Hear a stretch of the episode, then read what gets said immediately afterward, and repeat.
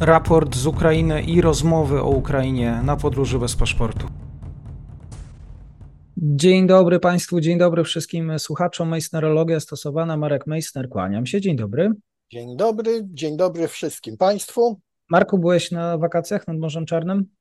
Nad Morzem Czarnym kiedyś byłem. Kiedy powiem było? tak, to było w czasach, kiedy y, jeszcze y, były kraje demokracji ludowej, plaże, prawda, bułgarskie, tak, Złote Piaski, Burgas. Tak czyli dalej. Bułgaria, Bułgaria. A, czyli Rumunia Bułgaria, może... Bułgaria, Rumunia może mniej, bo się, wtedy się jednak mało jeździło do Rumunii, ale bądźmy szczerzy, to było takie Morze Śródziemne dla ubogich. Czyli okazuje się, że ważny korytarz dzisiaj e, tak. morski. Znaczy, tak. Tutaj mamy dwie sprawy. Pierwsza sprawa to jest rosyjski szantaż, który oni już bardzo podbili bębenka, bo powiedzieli, że będą stosowali blokadę, blokadę y, całościową i że wszystkie jednostki, które będą usiłowały dopłynąć do portów ukraińskich, będą traktowane jak przewożące kontrabandę bezwzględną, tak. czyli mogą być zatapiane bez ostrzeżenia. Hmm.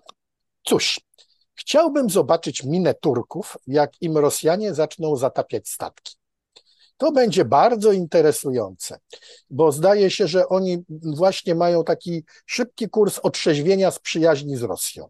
Mhm. I to może im bardzo, bardzo tutaj posłużyć. Natomiast druga sprawa jest jeszcze bardziej ciekawa, jak oni tą blokadę zamierzają przeprowadzać, bo tylko jako blokadę daleką, ponieważ jako blo blokadę bliską, no to narażą się bardzo szybko na los krążownika Moskwa. A poza tym, a poza tym, poza tym y, to już y, stosowanie blokady uprawnia do zastosowania przez Ukraińców środków odwetowych wobec, nie tylko wobec floty, ale i wobec rosyjskich portów, jak na przykład Sewastopol, a były takie przesłuchy, że Ukraińcy pracują nad y, systemem y, zrzucania min z dronów, z dronów nawodnych. No to byłoby ciekawe, bo Rosjanie nie są na taki atak przygotowani. I gdyby taki system został wdrożony, to gdyby chociaż jeden rosyjski okręt przy wypływaniu z Sewastopola nadział się na ukraińską minę, to podejrzewam, że byłoby to bardzo nieprzyjemne i, i, i dla, dla Rosjan zaskakujące otrzeźwienie. Poza tym oni grają już powyżej swojej ligi, bo blokada daleka to jest zagrożenie w tym momencie dla portów także Bułgarii i Rumunii. I tutaj pytanie, y, co z tym zrobi NATO ewentualnie.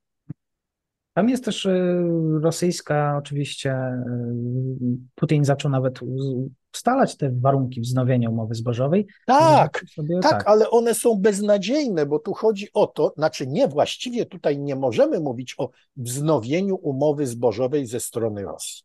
Rosja y, ustami Zacharowej przekazała nam komunikat bardzo jednoznaczny.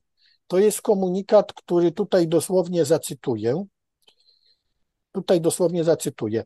Samo memorandum ONZ-Rosja stwierdza, że porozumienie będzie obowiązywało przez trzy lata, a w przypadku, kiedy jedna ze stron zamierza je wypowiedzieć, no to Rosja lub ONZ musi dać trzymiesięczny okres wypowiedzenia. Wypowiedzieliśmy. W związku z tym ONZ ma jeszcze trzy miesiące na osiągnięcie konkretnych wyników, czyli nie Rosja ma, tylko ONZ ma się starać, żeby Rosja osiągnęła do, dostateczny jej zdaniem eksport nawozów sztucznych oraz eksport produktów rolnych. I mało tego, ten eksport ma spowodować, że Rosja wznowi rozmowy, a nie wznowi umowę. No to tak jak powiedział dyplomata z Departamentu Stanu anonimowy, stwierdził, że to jest niezbyt zawoalowany szantaż i powiedział tak, to nie ma sensu. W zamian za całkowite odblokowanie ich eksportu płodów rolnych Rosjanie mówią, że wrócą do rozmów. Nie zgodzą się na eksport zboża z portów Ukrainy, tylko wrócą do rozmów. I jeszcze zaatakowali terminale w tych portach. Nie ma w tym nic poza próbą demonstracji siły. Bo tutaj nie ma powrotu do umowy, powrotu, powrót do rozmów. A pamiętajmy, ile ostatnich czasów, ile ostatnim razem Rosjanie rozmawiali, rozmawiali na temat wdrożenia tej umowy. Dwa miesiące. Czyli oni mogą sobie przeciągać rozmowy w nieskończoność y, w tym momencie sterując stwierdzeniami, czy ich eksport jest dostateczny i, i czy to im odpowiada. No, no, no, bez przesady. Nie róbmy z logiki kobiety lekkich obyczajów. Naprawdę. To już się całkowicie mija z celem. Także to nie są warunki przywrócenia umowy, tylko warunki, żeby usiąść do rozmów. Bez sensu. Natomiast bardzo ciekawe jest w tym momencie stanowisko Węgier, na które nadziała się nasza dyplomacja i nasz rząd. Dlaczego? Dlatego, było spotkanie w Warszawie, jak wiemy, w sprawie przedłużenia tych naszych pięciu krajów, czyli e, tam Polska, Bułgaria, Rumunia, Słowacja i Węgry, w sprawie przedłużenia e, banu, bana takiego importowego na ukraińskie zboże. Po czym wchodzi minister rolnictwa Węgier, Istvan Nadzi, i to wchodzi przed samym tym spotkaniem cały na biało i oświadcza, że po pierwsze, nie chodzi tylko o zakaz importu, przedłużenie poza 15 września zakazu importu zbóż, ale także kukurydzy, rzepaku i nasion słonecznika. Dlaczego? Ponieważ zbiory kukurydzy i słonecznika na Węgrzech jeszcze się nie rozpoczęły, podczas kiedy w magazynach pozostaje jeszcze trochę ukraińskiego zboża. To zaraz, to y, my mamy wszyscy działać tak, żeby dobrze było węgierskiemu rolnictwu. I jeszcze, żeby cie, ciekawsza jeszcze historia jest ten sam, ten sam Nodzi. Ten sam Nodzi mówi, że sedno propozycji węgierskiej przekazanej Unii Europejskiej dotyczy dróg transportu ukraińskiego zboża. Węgry sugerują, że transport zboża drogą lądową jest kosztowny i twierdzą, że Unia powinna zaoferować Ukrainie lub spółkom żeglugowym progresywną dopłatę do opłat tranzytowych, by umożliwić transport zboża do alternatywnych portów. Miało to by spowodować zmniejszenie obciążenia rynków europejskich. No ale co to znaczy? To znaczy, że w tym momencie większość tych transportów zboża byłaby kierowana poza Węgry i poza Słowację z tych pięciu krajów, ponieważ jak wiemy, nie są to kraje, które mają dostęp do morza. Zostaje Rumunia, Bułgaria i Polska. I co teraz? Otóż premier Rumunii Jon Marcel Siorasku przychylił się do postulatu związków rolników i producentów rolnych i oświadczył, że transport zboża z Ukrainy przez porty rumuńskie, zwłaszcza Konstance, jest co prawda jak najbardziej możliwy, ale po uwzględnieniu interesów tamtejszych rolników i producentów rolnych i przeprowadzeniu wysyłki ich produktów. To samo powiedział prezydent Klaus Johannis, który premiera poparł. I teraz bardzo sceptyczna jest Bułgaria, ale w jej przypadku chodzi też o brak terminali zbożowych, bo 23 czerwca została dopiero zaakceptowana umowa na pożyczkę 60 milionów euro, która ma zbudować ter duży terminal zbożowy w porcie w Warnie. Na ogół wszystkie mniejsze porty bułgarskie, y, tam to jest, y, tutaj mamy Burgas, Balczyk, Neseber, mogą przeładowywać zboże, ale w niewielkich ilościach, ponieważ nie mają żadnego dużego, dedykowanego terminala zbożowego. Czyli tak, Rumunia mówi nie, mimo tego, że przyjechał Orban, specjalnie przyjechał Orban, spotkał się wczoraj z premierem, dał taki bombastyczny tweet, no to może być początek pięknej przyjaźni, a chodzi o poparcie tego planu węgierskiego. Natomiast my poparliśmy ten plan bez zastrzeżeń, nasz rząd. Czyli co? Yy, do Gdyni, do Trójmiasta. Tam jest terminal. Jak to będzie wyglądało? A co z naszym zbożem? No, co tu dużo mówić, daliśmy się złapać węgierską pułapkę. I to nie wygląda dobrze. Oczywiście. Jeszcze, jeszcze, tutaj mamy, jeszcze tutaj mamy oczywiście dwa ataki terrorystyczne, bo terrorystyczne inaczej nazwać tego nie można, na terminale zbożowe i magazyny zboża Odessie. Wczoraj 60 tysięcy ton zboża się spaliło, a y, w nocy były następne ataki, przy czym y, Rosjanie, bardzo Rosjanom zależy, ponieważ użyli siedmiu różnych systemów broni rakietowych. Były bastiony, kalibry, oniksy, H-22, H-32 z bombowców Tu-22M3. Odpalony, odpalona została przynajmniej jedna mm, rakieta z, tutaj została przynajmniej jedna rakieta odpalona albo z MIGA 31, albo z Su-27 lub Su-34, tego nie wiemy. W ogóle nie odpalane były Iskandery, w ogóle nie, nie, nie odpalano mopedów, z tego co zauważyłem, i były dwie fale ataków. No, sporo niestety dzięki temu osiągnęło swój cel. Także tam są znowu zniszczenia. Czyli znowu mamy sytuację, w której większość tego ukraińskiego zboża było, nie było, pojedzie koleją. Co prawda Amerykanie już powiedzieli, że 250 milionów pójdzie na porty ukraińskie, na terminale zbożowe, no ale wojna się musi skończyć, żeby tam można było cokolwiek naprawiać, prawda?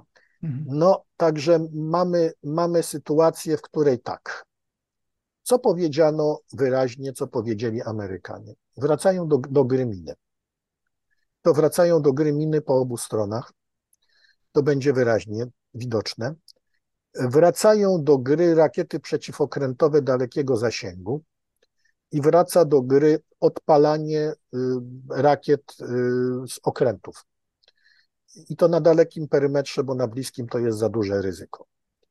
Pytanie teraz pozostaje, były bombardowania Wyspy Węży.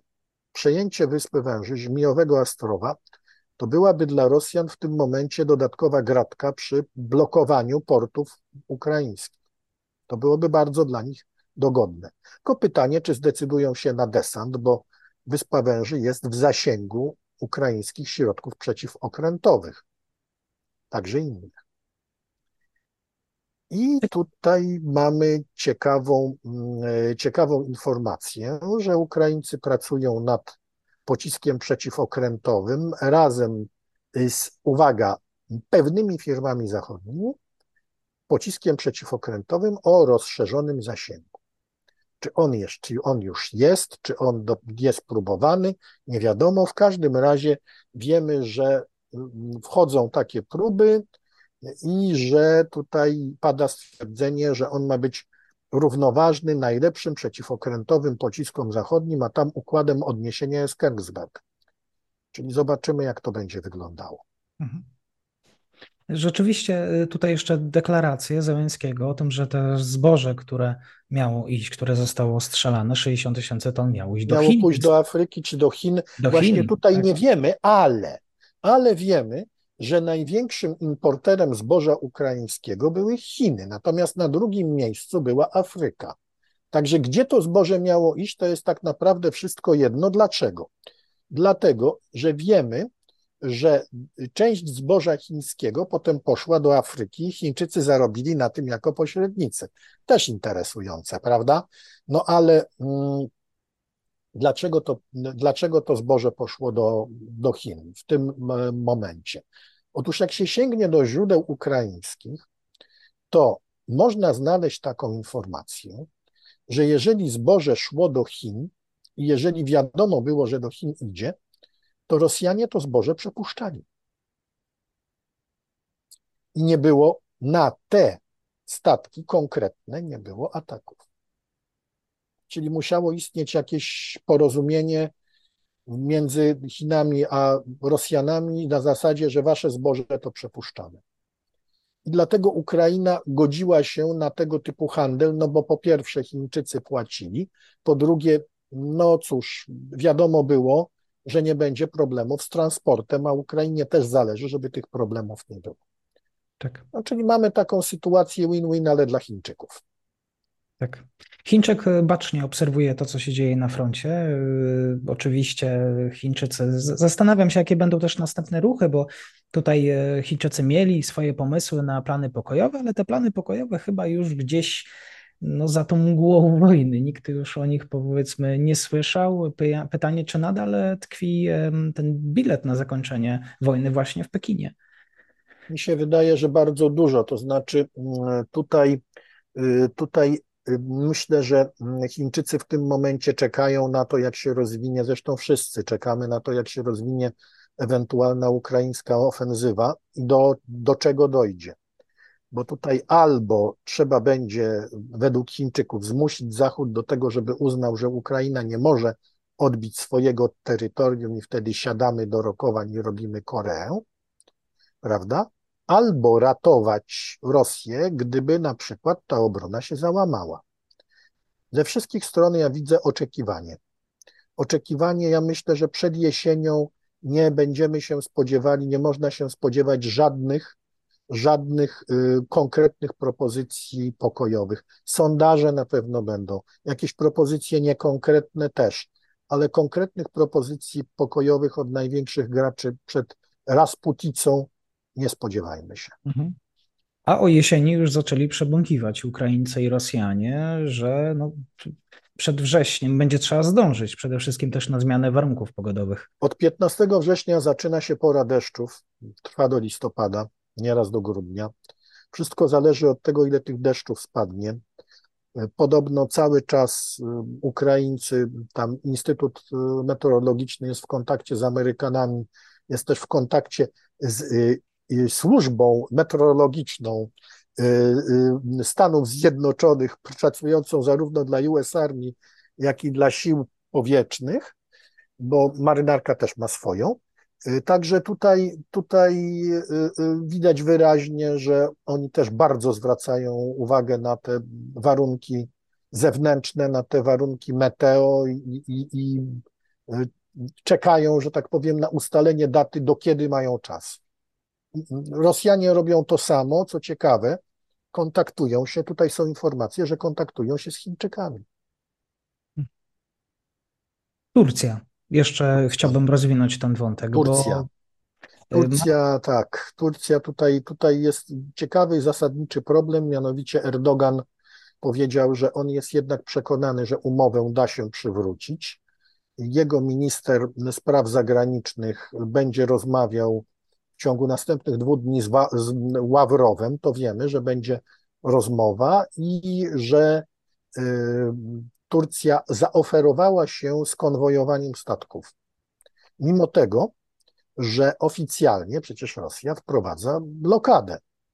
Czyli jest jakieś zamieszanie na linii rosyjsko-tureckiej. Tam zresztą widać ze strony Turków duże otrzeźwienie. Rosjan bardzo uderzyło, że Turcy sprzedają firtiny Ukraińcom.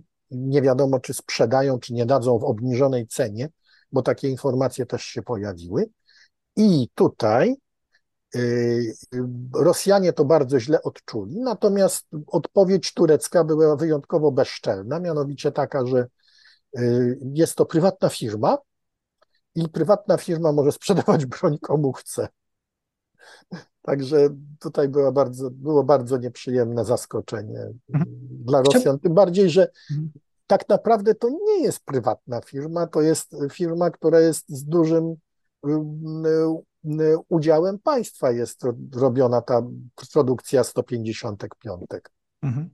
Marku, jeszcze chciałem Cię zapytać o ochronę samych portów, e, bo wydaje mi się, że chyba te najbardziej skuteczne systemy są dzisiaj pod Kijowem. Ukraina nie ma możliwości przeniesienia i skutecznej obrony Odessy. Przeciwlotniczej? Nie, no oczywiście, że ma, bo może tam przesunąć komponentę mobilną. No tutaj widzimy, że przezbraja się 201 Brygada Przeciwlotnicza. Gdzie ona pojedzie, to nie wiadomo. Na co się przezbraja, to, to też nie, ale to była brygada, która była na S-300W1, czyli moim zdaniem ona się przezbroi też na sprzęt średniego pułapu.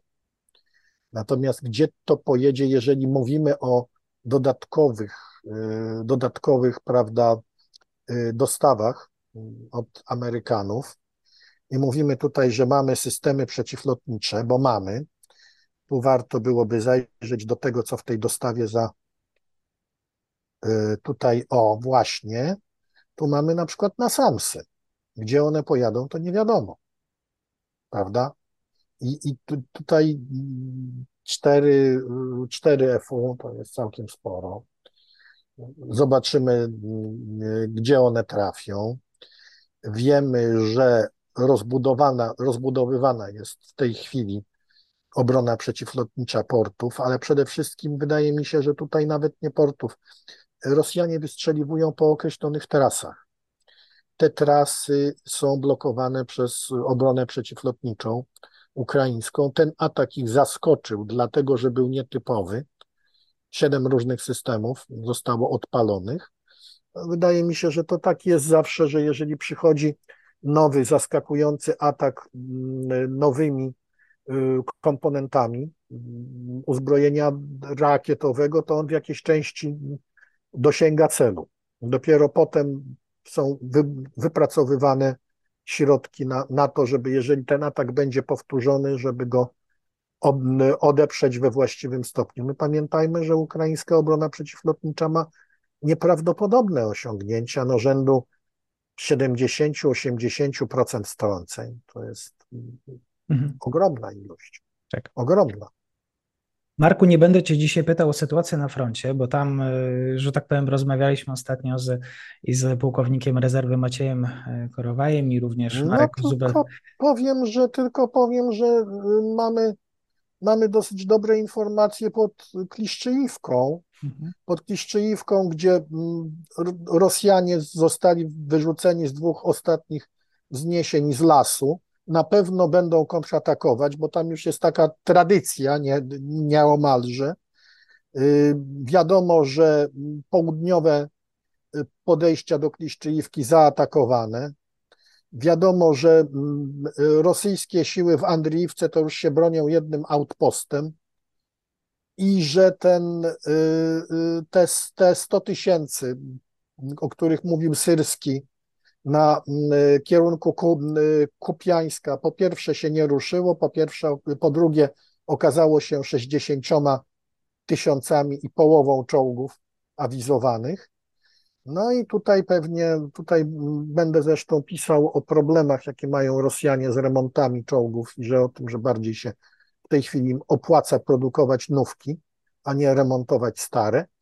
To jest zadziwiająca historia, to jest pokłosie tego, o czym od roku mówimy, czyli sytuacji w magazynach głębokiego składowania. No ale to wiadomo było, że, że, że tam jest źle, a się okazuje, że jest jeszcze gorzej niż źle. Także za moment wszystko będzie polegało na produkcji nowych y, T90, 90 i ewentualnych remontach Y, T80 i modernizacjach T80, a starsze będą napływa, na, napływały jednak kapaniną. Marku, dziękuję dzisiaj za dzisiejsze krótsze nieco, y, krótsze nieco spotkanie w rytmu umowy zborowej, która została tak zerwana, jest. więc będziemy się przyglądać. Y, przypomnę, że w poniedziałek Moskwa oficjalnie odstąpiła od tego porozumienia Marku. Tak. Dziękuję bardzo, dziękuję Ci bardzo. Do widzenia Państwu.